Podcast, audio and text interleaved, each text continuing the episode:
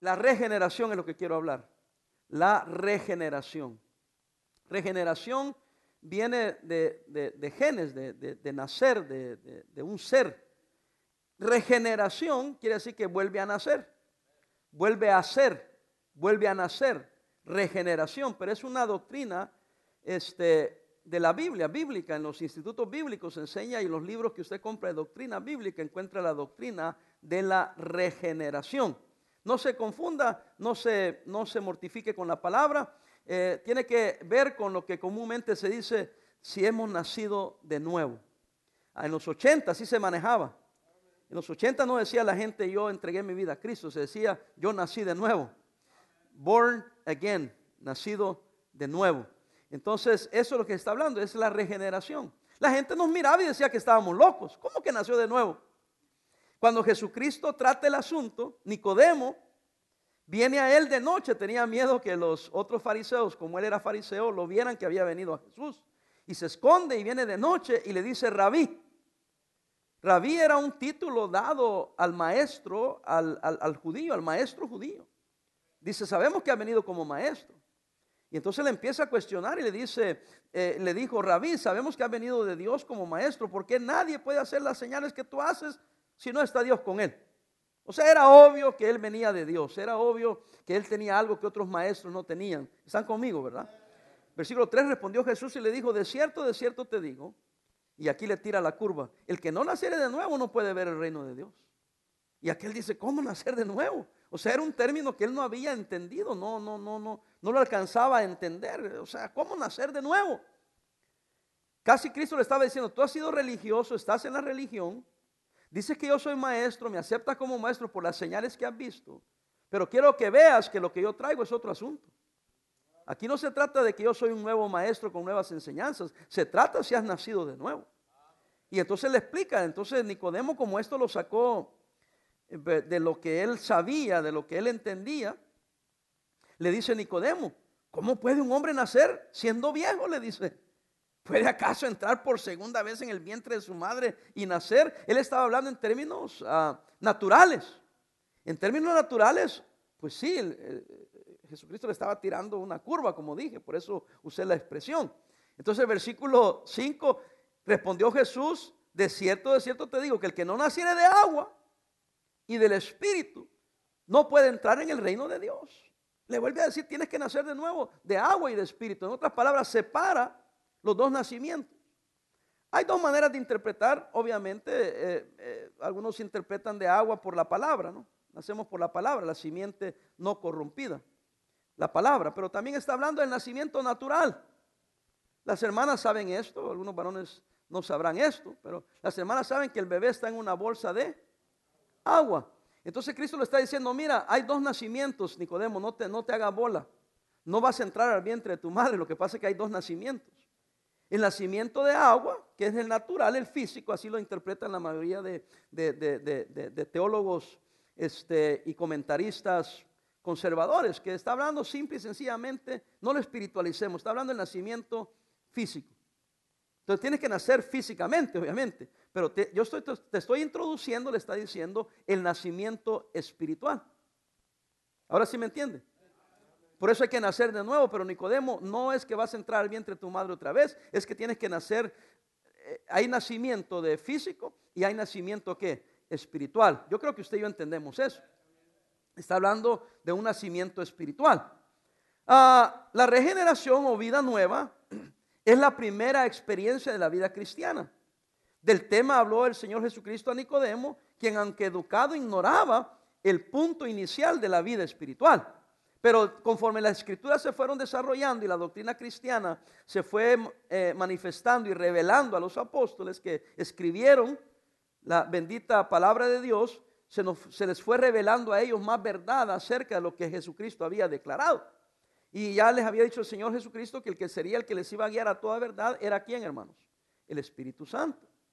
Entonces estos hombres de Dios hablaron siendo inspirados por Dios a través del Espíritu Santo de Dios. Y el Señor les enseñó cosas y ellos nos las dejaron escritas. Hermanos, la palabra de Dios es un conjunto de enseñanzas que los hombres de Dios dieron siendo inspirados por el Espíritu Santo de Dios. Y eso yo no voy a entrar a más detalles, porque la gente entra en detalles de que fue escrito por los hombres. Mire, Dios usó a los hombres como instrumentos. No todo lo que escribieron los hombres de esa época llegaron a ser parte de lo que hoy conocemos como la palabra de Dios, pero lo que llegó a ser parte era porque obtuvo la aprobación de los primeros cristianos que fueron testigos de estas cosas, que anduvieron con Jesucristo, que experimentaron de uno a uno la presencia de Dios en la persona de Cristo. Entonces ellos escribían de acuerdo a lo que vieron. Esos son los evangelios. Después el apóstol Pablo, hermano, fue extraordinariamente usado. Él nos dio todas las doctrinas fundamentales de la fe cristiana. Él no sabía. Él era un hombre muy, muy inteligente en cuanto a las cosas del judaísmo. Pero el Señor entonces lo usa a él porque tenía esa preparación para enseñarle, y que de una manera muy intelectual, académica de ese tiempo, escribiese las grandes doctrinas. Y entonces ahora pasan a ser parte de lo que no puede estudiar usted doctrina bíblica sin ir a los escritos del apóstol Pablo, especialmente el libro de los Romanos. Ahí está la teología bien perfecta en cuanto a la salvación y otros escritos que él tuvo. Tremendo varón de Dios. Bueno, ya dije todo eso, ya no se confunda, no se mortifique. Lo que nos ocupa hoy es, ¿qué es esto de nacer de nuevo? Ya sabemos que es un nacimiento espiritual. Ahora, ¿por qué tiene que haber un nacimiento espiritual? Bueno, porque es una demanda de la regeneración. No puede haber regeneración si no hay un nacimiento nuevo. Vea ahí el 3:5, Cristo dijo: de cierto te digo, el que no naciere de agua y del Espíritu no puede entrar en el reino de Dios. Una demanda, no puede, punto. Puede ir a una iglesia, puede ser miembro de la iglesia, puede ser el líder de la iglesia, puede ser la máxima autoridad dentro de la iglesia, el más fiel en la iglesia, pero si no nace de nuevo, no puede entrar en el reino de Dios. Eso nos debería llamar, ahí debería usted decir, entonces dígame cómo. Porque quiero ser fiel a Dios, pero quiero asegurarme que voy a entrar al cielo. Porque ser fiel a Dios y a la iglesia del Señor no le garantiza entrada al cielo. Ándele. ¿Qué me garantiza? De cierto os digo. Es necesario, hay una demanda a nacer de nuevo. La vida nueva no es el resultado de ritos o ceremonias, sino de la operación del Espíritu Santo de Dios. La vieja naturaleza no puede ser regenerada, eso es lo que tenemos que entender. El viejo hombre, Luis Parada, antes de ser cristiano, no puede ser regenerado. Eso lo intenta, véame aquí, las religiones, y lo intenta, por ejemplo, nomás no estoy nada en contra, los Alcohólicos Anónimos. Quieren regenerar, pero pues el borracho es borracho y es alcohólico y alcohólico es. Hay programas anti drogas y te pueden ayudar y te tratan de regenerar, pero no tienen poder. El único que tiene poder para regenerarte, hacerte nuevo, es el Espíritu Santo de Dios como obra de Dios. Sí, la naturaleza vieja no puede ser regenerada, debe morir esa vieja naturaleza para dar lugar a la nueva creación. Vea 2 Corintios 5:17. Ahora sí me está entendiendo, ahí vamos entrando al tema de la mejor manera posible. No soy el mejor maestro, pero me disculpan, pero es lo único que tienen. Así que sígame a mí, amén. Me esfuerzo, pero tengo limitaciones, ¿verdad? 2 Corintios 5:17. De modo que si alguno, cualquiera, usted o yo, está en ¿quién? En Cristo, esto dice la Biblia, nueva criatura es. Las cosas viejas que pasaron, es aquí, todas son hechas nuevas. Amén. Tiene que morir el yo antiguo y dar lugar al nuevo hombre. Dios ha condenado nuestro viejo hombre por ser opuesto a la santidad de Dios. Hay una naturaleza pecaminosa, hermanos. No vaya ahí ahorita, pero me lo ponen en pantalla, hermanos. Romanos 5:12. Romanos 5:12, ahí lo van a ver. Por tanto, como el pecado entró al mundo por un hombre y por el pecado la muerte, así la muerte pasó a todos los hombres, por cuanto que todos pecaron. Entonces ya está en nosotros.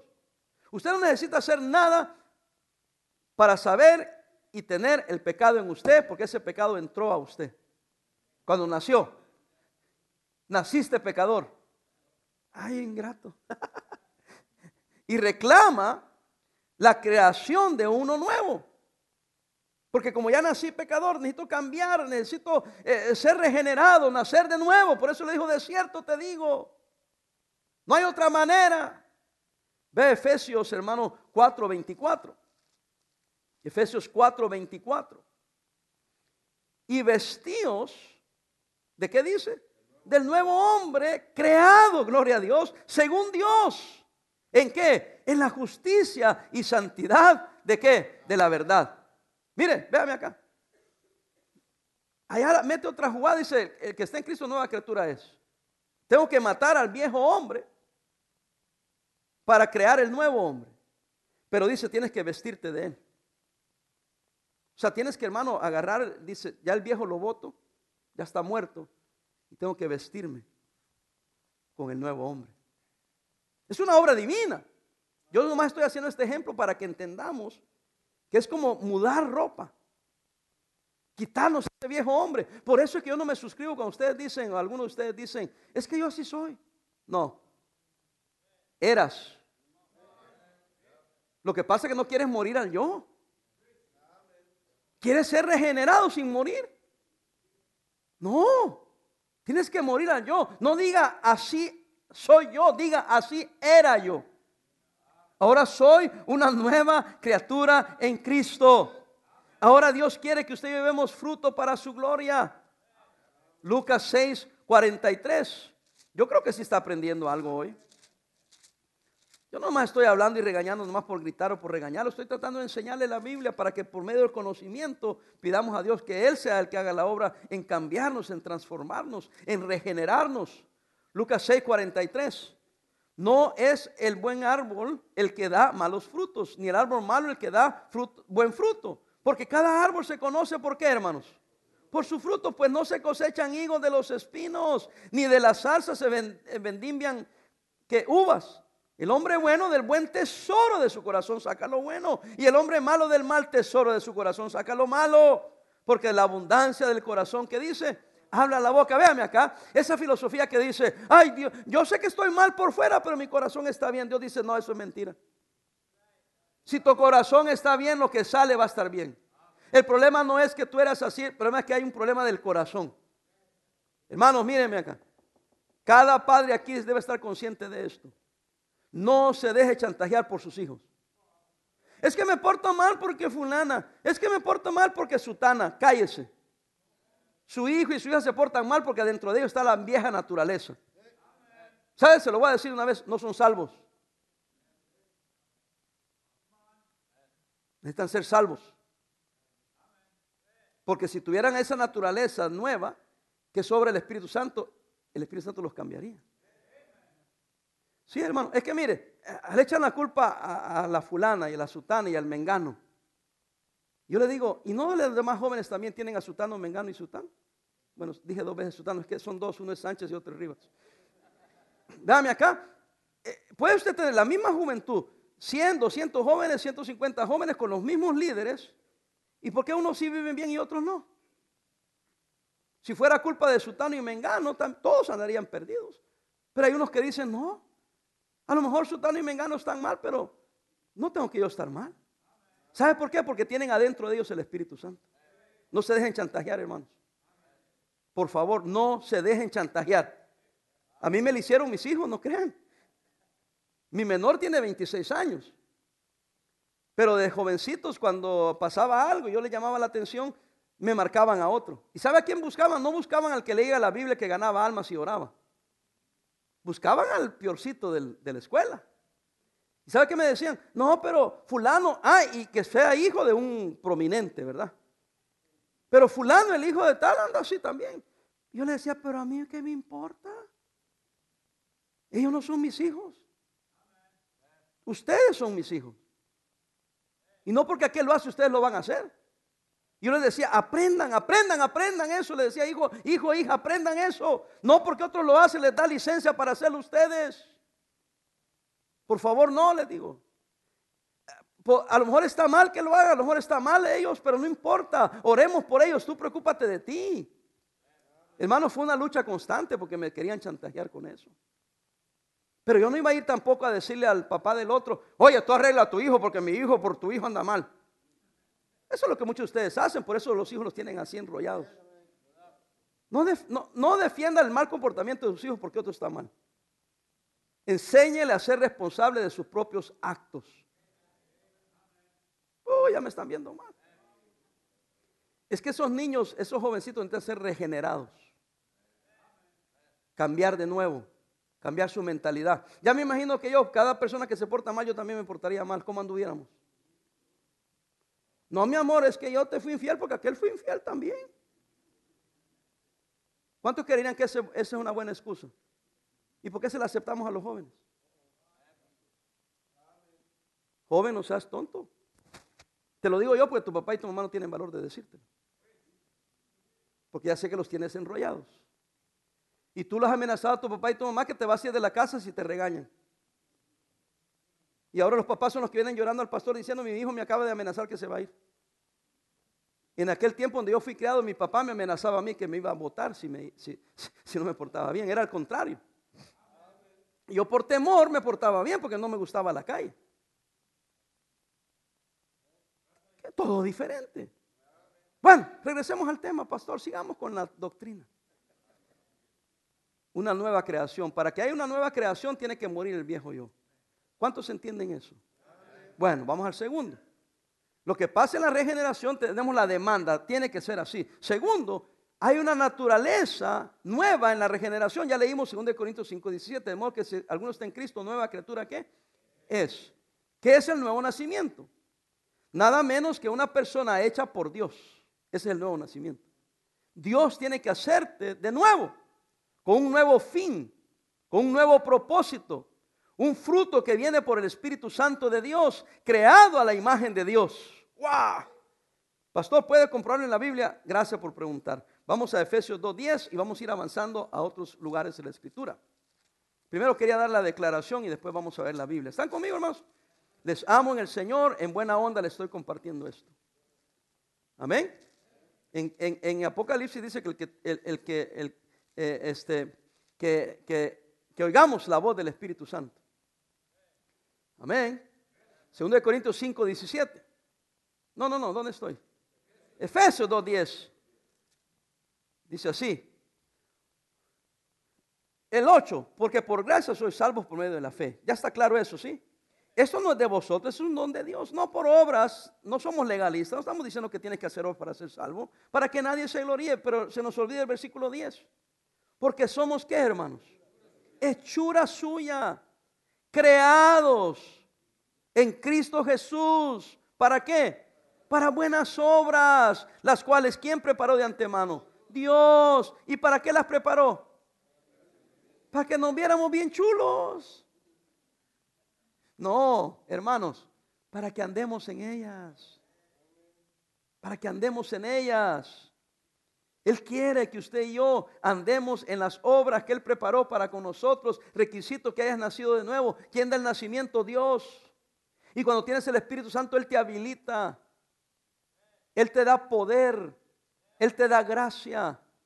Él te habilita para que lo puedas hacer, hermano. Los mandamientos de Dios no son gravosos. Solo le son difíciles a aquel que quiere andar en la carne todavía. Es que si tú ya naciste de nuevo por medio del Espíritu Santo de Dios, ya no es gravoso. Él te ayuda a ser obediente. Vea otro texto ahí. Estamos en Gálatas, Gálatas 6:15. Encuéntrelo. Yo sé que lo ponen ahí, pero no se haragán. Yo mismo los encuentro. Mire, yo estoy tomando el tiempo. Me sería fácil solo leerlo ahí, pero yo mismo lo busco para darle tiempo, que sí se puede, sí hay tiempo. Gálatas 6:15 está ahí. Porque en Cristo Jesús ni la circuncisión vale nada, ni la incircuncisión, sino que una nueva creación. ¡Hey! Véame acá. Quiere decir que no importa si estás bajo la ley o no, eso no importa. Vuelvo a decir, y enoja a muchas personas cuando digo esto, no es necesario ya cumplir con la ley. Porque ni la circuncisión vale, ni la incircuncisión. ¿Cómo te queda? Es la nueva creación, mijo. Es que si yo les digo que hay que cumplir con la ley todavía, vas a estar amarrado a la ley. Entonces, pastor, ¿no hay que obedecer a Dios? Sí, hay que obedecer a Dios, pero ya no porque cumplir con la ley, sino porque está en ti una nueva naturaleza. Ya lo haces por amor, lo haces por agradecimiento. Véame acá, hermano. Jóvenes, tú te rebelas contra mamá y papá porque tienen que obligarte a hacer algo. Eres un miserable. Tú deberías de obedecer a papá y mamá porque es lo correcto, porque se rompe el lomo tu mamá y tu papá para darte de comer, para darte ropa, para darte un vestuario. En agradecimiento, por amor a tu papá y tu mamá debes de obedecerle. Por eso nosotros obedecemos al Señor y le servimos porque Él es bueno con nosotros, al menos yo así lo veo. Él es bueno conmigo. Mire, yo veo a mi mamá, hermanos, 90 años de edad. Y ella se trabajó fuerte. ¿Sí me entiende? Para proveer nuestras necesidades. ¿Cómo no voy a estar agradecido? ¿Alguien está conmigo? Ahorita anda de vacaciones la anciana. Y yo el otro domingo en la noche con mi esposa vamos a ir para allá para irla a acompañar una semana. Lo tengo haciendo ya. Yo dije, bueno, ya, pobrecita mamá, digo yo, la voy a acompañar en las vacaciones porque no va a ser que se nos muera. Ya van como 15 años. ¿Eh? No es que deseaba que se muriera. No le vaya a decir eso que me va. No, como uno ya los ve ancianos, piensa que ya se van a ir. ¿Me entiendes? Ahí vamos otra vez para allá. Y lo disfrutamos. Ella me espera con ganas porque yo la saco a pasear y ella se siente segura con nosotros. Y ahí todos los días vamos a algún lugar y es feliz de la vida. De lo contrario, 90 años ella no sale. Entonces por eso es que voy cada año, por amor. Por amor y por agradecimiento. ¿Sí me entiende, hermano? Entonces, porque aquí siempre andamos haciendo algo, siempre andamos haciendo otra cosa. Y entonces yo digo, no, tenemos que apartar por lo menos una semana para dedicárselo a ella. Y ella sabe, ella a veces se queja de que, no, nunca están aquí, siempre se van. Pero siempre nos vamos porque andamos trabajando. Ella como ya está retirada hace como 30 años. No entiende que nosotros tenemos que seguir trabajando, ¿no? Alguien tiene que trabajar, amén. Pero ya uno hace algo por su papá o su mamá por agradecimiento, por amor. Yo te pregunto, joven, ¿por qué no haces eso con tu mamá y tu papá? ¿Quién te da de comer? Y vaya que comes, ¿eh? Algunos adolescentes aquí no tienen nombre, sino que le llaman Pac-Man. ¿Sabes lo que es el Pac-Man? Tragan todo lo que se pone enfrente. Véame acá. Y entonces, joven, dale gracias a Dios que alguien te da casa, alguien te da comida, te da ropa. De la misma manera como somos una nueva criatura, por el Señor nos dio la vida eterna, me dio la salvación de mi alma, me colma de bendiciones, me cuida, me protege, me da salud. ¿Cómo no voy a vivir para el Señor? Y además dentro de mí hay algo que desea vivir para Dios. ¿Sí está conmigo o no? ¿Dónde estamos? Sí, segunda de Pedro 1:4, ve ahí. Jóvenes, les amo, les amo, les amo. No me mires como tu enemigo, te amo, quiero lo mejor para ti. Quizás ahorita no entiendes ni a tu padre, ni a tu madre, ni a mí, que soy tu pastor. Pero un día lo vas a entender y vas a decir, ah, con razón me decían. Y a propósito, un día lo vas a pagar con tus hijos. A veces yo veo mis hijos son buena gente generalmente hablando y mis nietos son buenos, pero a veces hacen travesuras. Y mis hijos se desesperan, le digo, ay papá, le digo, vas a pagarlas todas. Todo lo que tú hiciste, amén, Tapia. A veces Tapia se desespera con el Nathan y la mamá viene y le dice, no, si tú eras peor, le dice. Y después Tapia se pregunta, ¿y por qué será así? Por ti. Todo se paga en esta vida, amén, hermano. Sigamos adelante, no sé por qué me desvié. Segunda de Pedro, por defender a mi nieto, amén. Segunda de Pedro 1:4. Dice, por medio de las cuales nos ha dado preciosas y grandísimas, ¿qué? Promesas, para que por ella llegáis a ser participantes de qué, hermanos, de la naturaleza divina, habiendo huido de la corrupción que hay en el mundo a causa de la concupiscencia. ¿Qué es la concupiscencia? El deseo carnal que está en usted. Aquí en potencia cada uno de ustedes es un animal. ¡Oh! Yo nunca vi una iglesia donde el pastor decía animal. Dije en potencia. No sé por qué se lo agarran rápido. Se hacen cargo muy rápido. En potencia, cuando hablamos de animal, véame aquí, no se enoje, hablamos del hombre natural, el hombre carnal. La creación, estoy hablando de la creación carnal del hombre, ese es el hombre animal, el hombre perverso, carnal, en potencia. Pero como ya morí al viejo hombre, Él me cambió, me regeneró, me hizo una nueva criatura en Cristo. Tengo que vestirme de ese nuevo hombre. Y entonces Él me hizo para mí, para buenas obras. O sea, que aunque no sea natural en mí, si yo permito que el Espíritu Santo obre en mí, Él va a hacer en mí buenas obras. Porque no está en mí. No está en mí. Yo quiero hacer maldad, yo quiero hacer pecado. Pero no debo de hacerlo porque soy una nueva criatura. Porque debo permitir que el Espíritu Santo sea el que me guarde, el me guíe, al quien yo obedezco, no por una obligación, sino porque simple y sencillamente, queridos hermanos, es por el Espíritu Santo que mora en nosotros. Colosenses 3:10. Colosenses 3:10, y termino esta sección porque es necesario pasar a las demás secciones. Véame aquí, Colosenses 3:10, ¿estamos ahí? Fíjese lo que dice, ¿y revestido de quién? Del nuevo, el cual conforme a la imagen del que lo creó, ¿cómo, hermanos? Se va renovando hasta el conocimiento que pleno. Pero el versículo 9 dice, no mintáis, no mientan los unos a los otros, habiendo despojado de qué, hermanos? Del viejo hombre con sus hechos. Amén.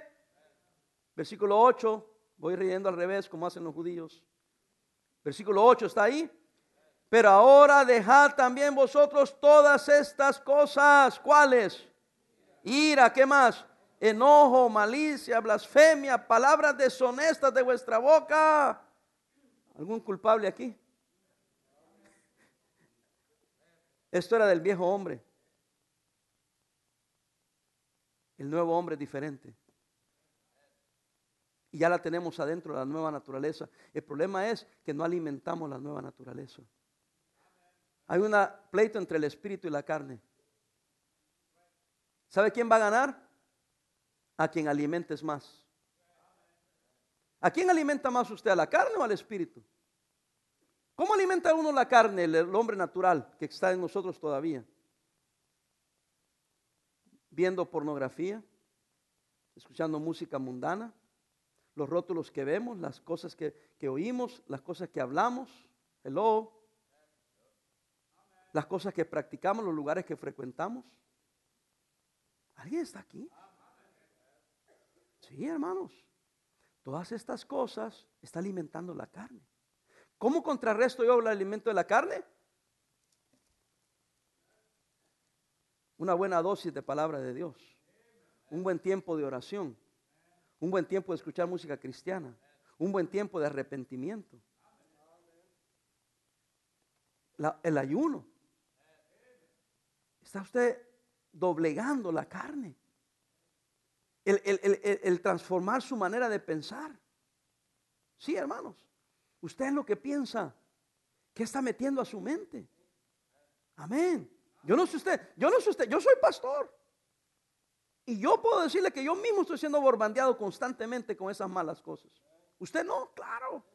Yo trabajé en lo secular. ¿Cómo hablan sus compañeros de trabajo? ¿Qué hablan? Estoy hablando allá en la fábrica, allá en el mundo, allá. ¿Cómo dicen? ¿Ah? Ya se le cambiaron su nombre. Yo andaba con un hermano allá y un compañero de trabajo joven le dijo, hey, güey, le dijo. Yo hasta me quedé como, si este no es animal, este es el hermano fulano, pero en el trabajo así le dicen. Y es bien fácil que a ti te digan así, tú también lo bautizas y le dices el mismo nombre a él. Todos se llaman igual. No, de verdad, los que son mexicanos me están viendo feo ya. Está bien, pues me voy a poner el nuevo hombre. Para mí no significa nada de eso. Lo que significa es que allá afuera usted sabe cómo hablan. Y quería decirlo para que no anden, ay, ¿de qué habrá querido decir? Cállate. No quiero usar las que tú usas. Pero así hablan. Por lo menos aquel que me dijo a mí me llamó primo. En mi tiempo alguien me dice así y yo le decía, hoy te rompo la... ¿Tú sabes qué? Ahora lo aceptan. Y como tú así te tratas con los demás, vienes a la iglesia y quieres tratar a los demás así. Corriente. Y no te das cuenta que aquí es otro asunto, papá. Si, hermanos, si en la iglesia no podemos tener un comportamiento digno del Señor, ¿dónde vamos a aprender? Un niño dijo una mala palabra y la mamá lo regañó. Dijo, ¿dónde oíste eso? En la iglesia el pastor lo dijo. Pero usted explíquele al muchacho sonso que nomás estoy diciendo para que no digan eso, no sean bobos. Pero ya no voy a decir, ya me arrepiento, perdónenme. En eso sí tengo que cuidar, porque los niños son como esponja, todos reciben. Y a veces no alcanzan a captar que lo dijo el pastor como una ilustración y piensan que es aceptable. Niños, no hablen como el pastor habla.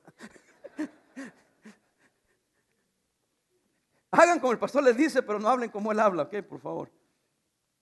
Los efectos de la regeneración. Voy en la recta final ya. Juan 6:63. Hermanos, ¿han aprendido algo? Mínimo, se han reído. ¿Y sabe que eso da un buen remedio? Ustedes ni se ríen ya. Dígale al Señor que se convierta tu cara a Cristo. Juan 6:63. Juan 6:63. Los efectos de la regeneración. Mire lo que dice ahí. Dice, el Espíritu es el que da ¿qué? Vida. La carne para nada aprovecha. Las palabras que yo os he hablado son ¿qué, hermanos? Espíritu y son vida. Amén. Hermano, véame acá. La carne para nada aprovecha. No más carne asada. No, no está hablando de esa carne. Volvemos a lo mismo, está hablando espiritualmente. El hombre natural, la carne, para nada aprovecha. ¿Por qué alimentan la carne? ¿Por qué quieren seguir bajo la carne? No, dice, sigamos al Espíritu, porque las palabras del Espíritu son vida. Eso prueba lo que le estoy diciendo, hermanos. Por la fe Cristo Jesús, todos somos hijos de Dios. Gálatas 3:26. Bien dice la Escritura que todo aquel que cree en Cristo es nacido de Dios. Primera de Juan 5:1, es nacido de Dios.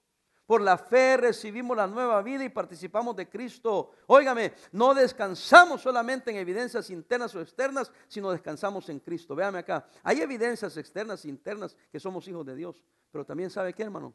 Aprendamos a descansar en Cristo. Véame acá, hermano. A veces nos acusan que nosotros que creemos que la salvación es solamente por fe, y algunos creen que la salvación se pierde. La salvación no se pierde. La salvación es un hecho soberano de Dios por su gracia. Y uno cuando descansa en Cristo, no le tiene que hacer nada por mantener aquello que al final del día ni hiciste nada por alcanzarlo. Él te lo dio. Pero no quiere decir que andamos en pecado. Ya hablé de la gracia temprano. Sino que ahora por la nueva naturaleza Él me hace vivir correctamente. No para ser salvo, sino porque soy salvo. No para tener el Espíritu Santo, sino porque tengo al Espíritu Santo. Me gusta hacer esta ilustración, muchos ya lo conocen esto. Aquí está la salvación. La religión hace obras para ver si son salvos. Nosotros somos salvos por la fe en Cristo Jesús, por la gracia de Dios. Pero hacemos buenas obras, no para alcanzar aquello, ya lo tengo, sino ni para mantenerlo tampoco, sino porque lo tengo, precisamente porque soy salvo. Porque nos acusan de que nosotros somos salvos por la fe, pero hacemos obras para mantenernos en la fe. No, es un acto de Dios, soberano de Dios. Y no soy calvinista, soy bautista. Sin embargo, creemos en la seguridad de la salvación, descansando no en mis obras, descansando en Cristo. Y Él como un sello me dio el Espíritu Santo. Y por eso le preguntaron a Cristo, ¿cómo sabremos quién es su discípulo? Y Cristo de una manera sencilla dijo, por sus frutos los conoceréis. Por sus frutos. Y bien sencillo, el que es cristiano vive como tal. No le tienen que predicar, no lo tienen que andar siguiendo. Yo les he contado muchas veces, ya hasta me hostigo de contárselo. Cuando yo acepté a Cristo un domingo en la mañana, en la tarde mis amigos me invitaron a querer tomar una cerveza y no me la pude tomar. Así de sencillo. Una transformación de la mañana a la tarde. No me la pude tomar. Le quise echar un trago, la escupí. Presente tengo a Ricardo, se llama mi amigo. Uno se llamaba Sandor y el otro Ricardo. Si me están viendo, hola Sandor y hola Ricardo, ¿cómo estás? Pero me dijo el amigo Ricardo, me dijo, ah, mira Luis, ya tú porque pasaste en la mañana en la iglesia, andas con esas, y me dijo unas malas palabras de salvadoreño, buen salvadoreño. Yo le dije, no, le digo, ni estaba pensando en eso, le digo. Pero yo me quedé pensando, a lo mejor sí tiene que ver eso. No lo entendía, hermanos. Después entendí que cuando yo acepté a Cristo, dice que entra a nosotros el Espíritu Santo. Y cuando yo quise tomar aquello, el Espíritu Santo dijo, ya no. ¿Cómo que ya no? Que lo tires. Y la dejé tirada. Y eso, mis amigos estaban enojados, como yo era menor de edad. Tenía yo 19 años. 20 años tenía ya. Y California, 21 años te venden licor. Entonces, ellos lo compraban, yo nomás lo tragaba. Entonces ellos se enojaron porque tuvieron que pagar algo que yo ni lo tomé. Y ya no podían tomarle porque yo me lo había empinado y ya no quisieron. ¡Ah! Y mire, el Señor me empezaba a cambiar. Nadie me había predicado. Nadie me había dicho que estaba mal. Ni pensaba yo en ese momento, pero ahí para mí fue, esa es la prueba para mí personal, de que ya Dios estaba haciendo un cambio en mi vida. Tuve mis luchas, mis batallas, y las tengo todavía a propósito. Por eso el hombre interior se va renovando de día en día. Y tengo que hay cosas que me tengo que quitar y ponerme ese nuevo hombre. Hermanos, es una lucha, pero gloria a Dios que lo hacemos descansando en que estamos en Cristo, amén. No lo usamos de excusa para ir a pecar. Lo que sentimos en nuestro corazón proviene de Él. Y Él debe desarrollar el nuevo carácter del Espíritu que es engendrado por Dios. Primera de Juan 2:29, bien rapidito ahí, hermanos. De las cartas, de las epístolas. Primera de Juan. Okay, primera de Juan, después de segunda de Pedro. Si no sabe segunda de Pedro, solo márquelo y después lo busque en su casa. Primera de Juan 2:29, ¿sí lo tiene ahí? Ahí lo está en pantalla. Dice, si sabéis que Él es justo, sabed también que todo el que hace justicia, ¿qué dice? Es nacido de Él. 3:9. Todo aquel que es nacido de Dios, ¿qué dice? No practica el pecado. ¿Por qué? Porque la simiente de Dios, la semilla de Dios, nació de Dios, permanece en Él. Léalo. Y no puede pecar porque es nacido de Dios. Hace años me salió un sinvergüenza, hermanos. Decía, pastor, uno cristiano ya no peca, dice, pero para él era ir a pecar, pero que delante de Dios ya no había pecado. No, le digo, no sea sinvergüenza. Cuando dice que no peca, quiere decir que no peca. Bien, es cierto que los pecados están cubiertos en la sangre de Cristo, pero no me da eso licencia para que vaya a pecar, al cabo que ya está lavado. ¿Sabía usted que hay gente que usa eso de excusa? Como ya están perdonados mis pecados, voy a ir a pecar. Oiga, pastor, yo lo vi pecando. No, no pequé porque dice la Biblia que ya no pecamos, que ya está limpio en la sangre. Alguien me dijo, está cubierto en la sangre. Ah, qué conveniente. No, hermanos, el versículo que está diciendo es que ya no eres esclavo del pecado. ¿Por qué? Porque en ti está la nueva naturaleza que es en Cristo. Y termino, los frutos de la regeneración, ahí en 3:9. ¿Estamos ahí? Lo vuelvo a leer. Todo aquel que nació de Dios no practica el pecado. Ahí está la clave. No practica el pecado. Véame acá. Todos estamos propensos a caer en pecado. Es una lucha constante. Pero una cosa es fallaste y otra cosa es practicar el pecado. Eso quiere decir que vives constantemente en pecado, que no te arrepientes, no le pides perdón a Dios, no te arreglas. Pastor, ¿hay personas así en las iglesias? Sí. ¿Y qué hacemos, pastor? Nada, ella tiene que hacer algo. ¿Qué? Arrepentirse, pedirle a Cristo que le perdone. Digo, la persona. Ella no digo que es una hermana, es la persona, es un artículo femenino porque... La persona, la palabra persona es femenina. Esa persona tiene que arrepentirse. Si es que está en Cristo. Pero si practica el pecado, no está en Cristo. Eso es una matemática básica. Si vamos a usar el término, ¿no? Es básico. Si todo el tiempo constante pecado, no tiene nada por dentro, no tiene ninguna naturaleza divina. Puro pecado, pura carne. Ahora, yo no ando juzgando ni condenando a nadie, cada quien es libre, pero déjame acá, véame acá, hermano, véame acá. Cuidado. Si usted es una nueva criatura en Cristo, revístase del nuevo hombre. Y permita que Dios haga la obra en su vida. Y si no la está haciendo y usted practica el pecado, siempre en pecado, yo me examinaría para ver si en verdad estoy en Cristo. Por eso le dije que algunos jóvenes a lo mejor necesitan ser salvos. No los condeno, yo ni los juzgo, ni ando viendo ni nada. Pero joven, examínate. Examínate. No te rebeles contra papá ni mamá, no te rebeles contra la iglesia, contra Dios. Examínate si estás en Cristo. Qué feo sería que estuvieras cerca de Dios y tan lejos de Dios. Ser hijo de Dios significa vivir en la esfera de Dios. Romanos 6, 22, ya casi termino. Romanos 6, 22. ¿Estamos? Romanos 6, 22.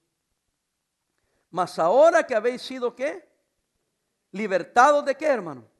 Del pecado y hechos ¿qué? Siervos de Dios. Tenéis por vuestro fruto ¿qué? La santificación. ¿Y cuál es el fin? La vida eterna. Entonces, hermano, tenemos la vida eterna en Cristo, pero estamos en un proceso de santificación. Véame acá. Pastor Fernández cuenta que la iglesia donde él pastoreaba allá en Chicago, o en Hammond más que todo, ahí en Illinois, en Indiana, véame acá, compraron un edificio para el ministerio hispano. Y el edificio, adivina qué era, una cantina. Y el día que pagaron y firmaron el escro, y se cerró el escro, la iglesia era dueña de una cantina.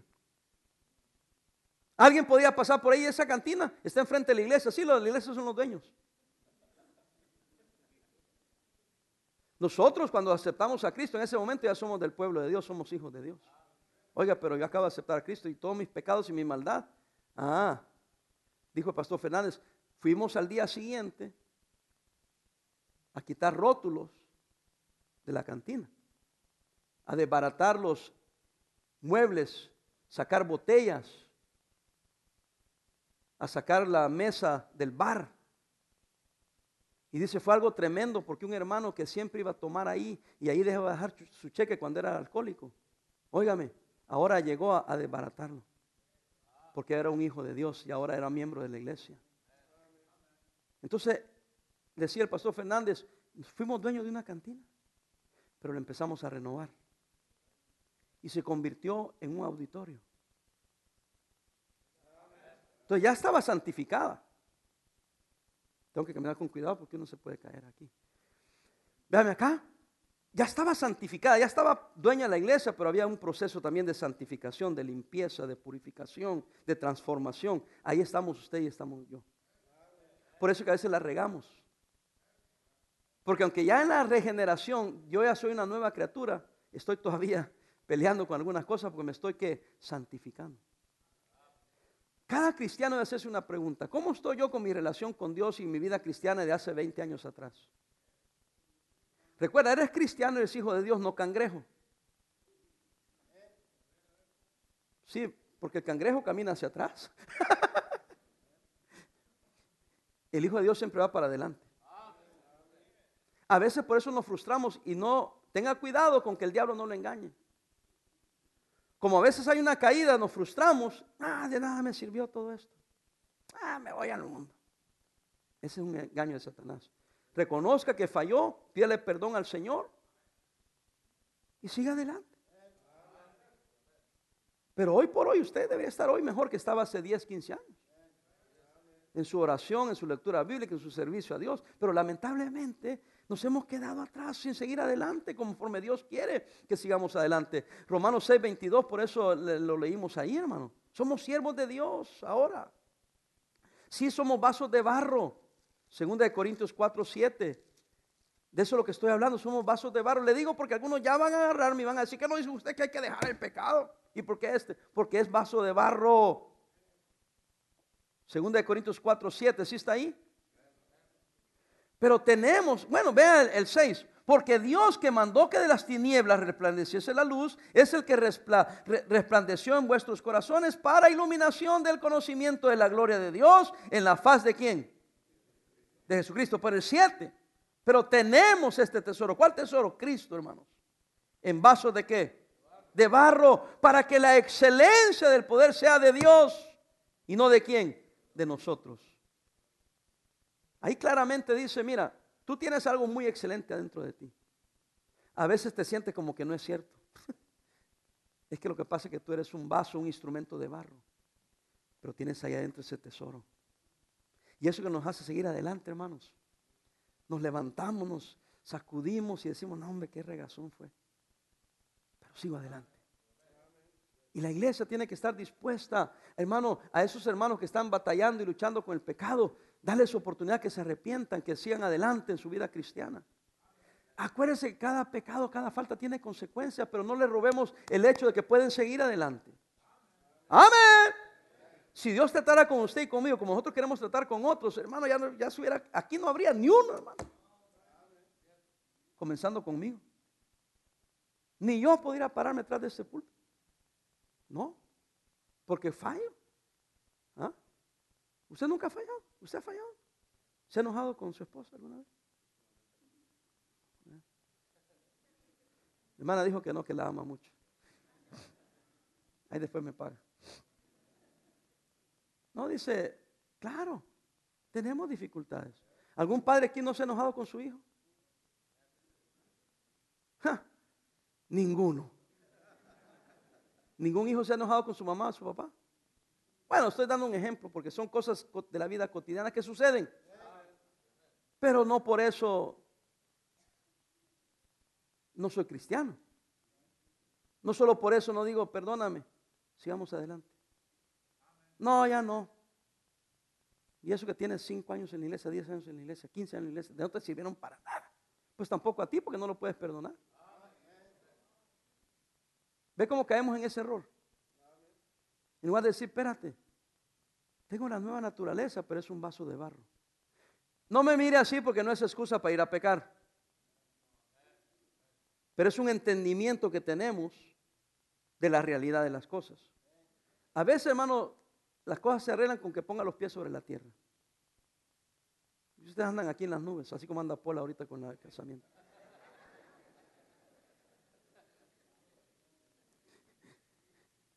Yo le digo, no, pon los pies sobre la tierra. Hay batallas reales, hay dificultades reales, pero no tenemos que desubicarnos que todavía estamos en Cristo y que yo estoy en Cristo. Si usted ha fallado, ánimo. No le animo a que siga pecando, le animo a que se arrepienta y siga adelante en su vida cristiana. Porque es un proceso de regeneración, de santificación, de purificación. Amén, hermanos. Ofrézcase como instrumento de justicia delante de Dios. Y dígale, Señor, aquí está mi vida, yo no sé qué puedes hacer, pero haz lo que tú quieras conmigo. Atrévase a ponerse en las manos de Dios. Si usted está aquí sin Cristo, no hay manera. Yo le quisiera decir, mire, únase a nuestra iglesia y un día va a ir al cielo. Lo engañaría, le mentiría. Por eso la gente dice, es que aquellos dicen que ellos tienen la verdad, aquellos dicen que ellos tienen la verdad, y entonces, ¿qué hago yo? Dice, mejor me quedo así. No, no, no. El único que le está diciendo la verdad es aquel que le ha dicho que el único camino para ir al cielo es Jesucristo. Ese le dijo la verdad. Quien le dijo que la iglesia no salva, que la religión no salva, que solamente Cristo salva.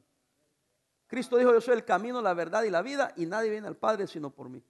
Márquelo, cualquier iglesia que enseña que la salvación es por hacer esto y aquello, es una mala iglesia. Pero una iglesia que le dice, no se trata de ti ni de mí, se trata de Dios, y por su gracia Él dio a Cristo, Él murió en la cruz, cree en Él y será salvo. ¿Y cómo te mantienes salvo? Creyendo en Él. Pero no por una obra tuya, sino una obra del soberano Dios que te sostiene en sus brazos por la fe puesta en el Señor Jesucristo. Así no pasen 1000 años, Dios no falta su promesa. Así pasen 2000 años, Él no cambia. Y Él te dijo, cree en mí y serás salvo. Porque todo aquel que invocar el nombre del Señor será salvo. Amén. Nos critican y dicen, ustedes son de los salvos, siempre salvos, salvos, siempre salvos. No en que nosotros mantenemos la salvación, es la salvación que Él nos dio. Y descansamos en la promesa de Dios. Queridos hermanos, queridos amigos, si no conoces a Cristo, conócelo hoy. Solo reconoce tu falta, tu pecado, arrepiéntete, pídele a Cristo que te perdone. Por la fe, abre tu corazón, recíbelo, acéptalo Pídele perdón y Él en ese momento te da el perdón, te da la vida eterna. Y te toma en sus manos y te sostiene por toda la eternidad. Aunque tú falles, Él no te va a fallar. Pero como Él es perfecto, te va a dar el Espíritu Santo y te va a ayudar, te va a sacar adelante. Por eso no les dije que tienen que cambiar. Si ustedes se dieron cuenta en la predicación, nunca dije cambia. Tienes que cambiar, no, vístete. Ponte ese nuevo hombre. Permite que Él te guíe.